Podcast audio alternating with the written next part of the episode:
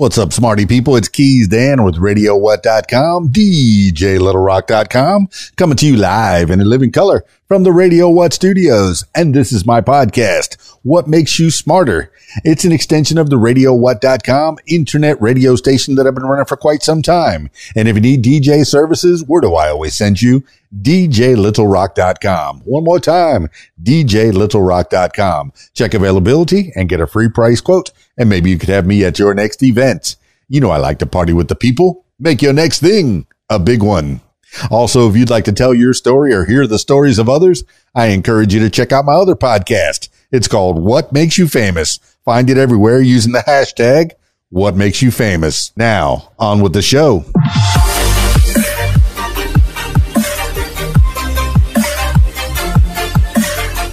Today on the program, interesting facts. In fact, we have seven interesting facts, seven major inventions that were created by accident.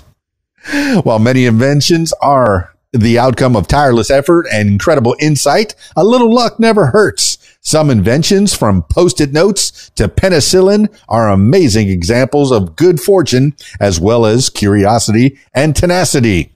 After all, it's not enough for an accident to reveal some incredible new advancement. It also needs to be witnessed by an inquisitive person prepared to understand its significance. Here are seven world changing inventions that were discovered by accident by people who made sure that these serendipitous moments didn't go unnoticed. I just mentioned post-its. In 1968, scientist Spencer Silver was working at the Minnesota Mining and Manufacturing Company, also known as 3M. Founded in 1902, 3M quickly evolved from beyond mining, and by the mid 20th century, the company had expanded into the adhesive game. At the time, Silver was trying to make bigger, tougher, stronger adhesives and thus considered one of his creations known as acrylate com- copolymer. Oh, copolymer, acrylate copolymer microspheres a failure. These microspheres could retain their stickiness, but could also be removed easily. Not exactly a big, tough, or strong adhesive. While Silver believed this light hold adhesive could have some sort of use, he patented patented it just to be safe. He couldn't put a finger on what use that was exactly until one day fellow 3M scientist Art Fry was in search of a bookmark that could stick to pages without damaging paper. Fry immediately thought of Silver's microspheres, and the two scientists soon found themselves writing each other messages around the office on the world's first post-it notes. What we have here isn't just a bookmark, Fry once said. It's a whole new way to communicate. That almost sounded like Cool Hand, Luke. cool Hand Luke. What we have here is failure to communicate. That's pretty cool. Hand Luke. Number two, microwave ovens. Today, 90% of American households have a microwave oven, and it's all thanks to magnetron expert Percy Spencer. In the mid 1940s, Spencer was working at the aerospace and defense company Raytheon when he took a step in front of an active radar set. To his surprise, the candy bar in his pocket melted. Spencer conducted a few more experiments using popcorn kernels and eggs and realized that microwaves could vibrate water molecules, causing them to produce heat and cook food. Raytheon patented the invention in 1945 and released the first microwave oven called the Radarange. The next year it weighed it weighed 750 pounds and cost $5,000, about 52,000 in today's money. It wasn't until the 1970s that both the technology and price reached the consumer, that consumer sweet spot and microwave ovens became a must have appliance in every home. Number three, penicillin. If you ever need to stress your boss, uh, stress to your boss the importance of vacation, share the tale of penicillin. On September 3rd, 1928, Scottish physician, physician Alexander Fleming returned to his laboratory at St. Mary's Hospital in London after a vacation of more than a month. Sitting next to a window was a petri dish filled with the infectious bacteria known as Staphylococcus. Staph, Staphylococcus. Ah, Staphylococcus. Oh my goodness. Staff, okay? Just staff. But it's what Fleming found in the dish alongside the bacteria that had astounded him.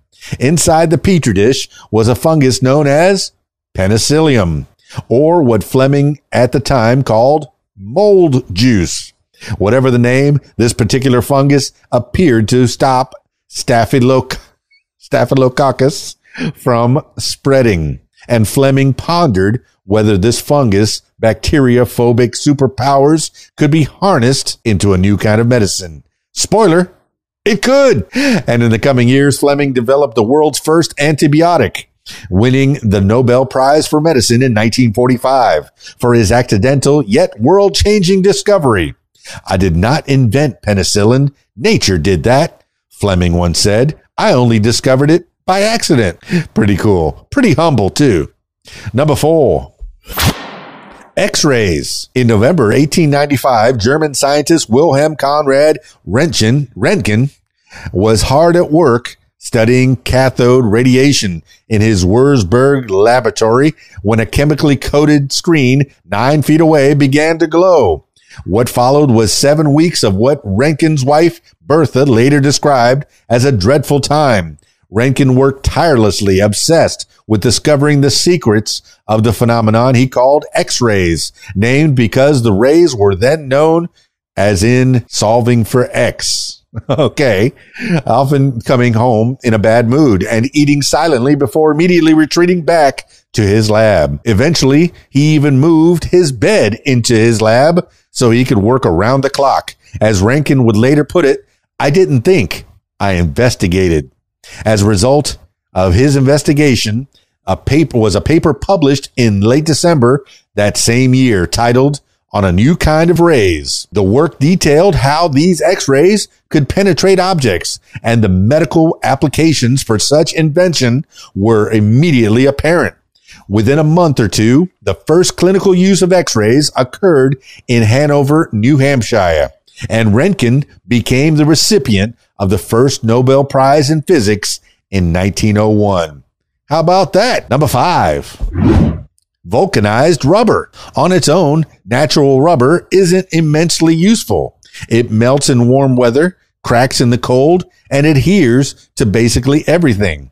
But once rubber undergoes a process known as vulcanization, in which natural rubber is mixed with sulfur or some other curative and heated to between 140 to 180 degrees Celsius, it gains immense, immense tensile strength, eh, tensile strength, sorry, and becomes resilient to swelling and abrasion. Although creating this kind of tough rubber is relatively complicated process, evidence suggests that an ancient Mexican people known as Olmecs, which means rubber people, used some type of vulcanization. But modern vulcanization didn't arrive until 1839 when American inventor Charles Goodyear accidentally t- dropped India rubber mixed with sulfur on a hot stove, recognizing that the rubber held its shape and also gained strength and rigidity. Goodyear soon patented his discovery. Alas, protecting those patents from infringement proved impossible, and Goodyear died in 1860, some $200,000 in debt. However, Goodyear still saw his life as a success. Once writing, I am not deposed to complain that I have planted and others have gathered the fruits. A man has cause for regret only when he sows and no one reaps. 38 years later, American entrepreneur Frank Seiberling started a, com- a company to supply tires for the nascent automobile industry because creating tires capable of handling the rough terrain of dirt roads relied entirely on the process of vulcanization. Seiberling named his enterprise after the man who made it all possible, calling the Goodyear tire, calling it the Goodyear tire and Rubber Company. Pretty cool. Pretty cool. Number six. Velcro. Amazing inventions come to curious minds. And that certainly the case for Swiss engineer George de Mestral. While on, while on a walk to the, in the woods with his dog, de Mestral noticed how burrs from a burdock plant stuck to his plants, uh, stuck to his pants as well as his dog's fur. Examining the burrs under a microscope, de Mestral discovered that the tips of burr weren't straight as they appeared to the naked eye, but instead contained tiny hooks at the end that could grab hold of the fibers in his clothing. It took nearly 15 years for de Mestral to create what he witnessed under that microscope, but eventually created the product that both stuck together securely and could easily be pulled apart.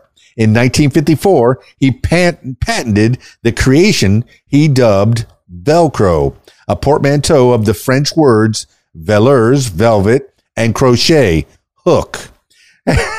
Did you think that uh, Velcro was invented in space by NASA? Did you? I, I, I thought that at some point, at some point in my life. Now you know better. Number seven, synthetic dye. For most of human history, dyes and pigments were sourced from natural resources such as metals, minerals, and even bat guano. It was an expensive process and one that of the most costly colors to create was purple, which had to be sourced from a particular mollusk along the coast of Tyre, a city in modern Lebanon. In fact, the dye was so expensive that the color was reserved for royalty, with monarchs like Queen Elizabeth even passing laws to ensure as much. This then came an 18 year old British chemist, William Henry Perkin. In 1856, Perkin was working in a lab where he was trying and failing to produce a th- synthetic form of quinine, a compound found in the bark of cinchona trees used to treat malaria.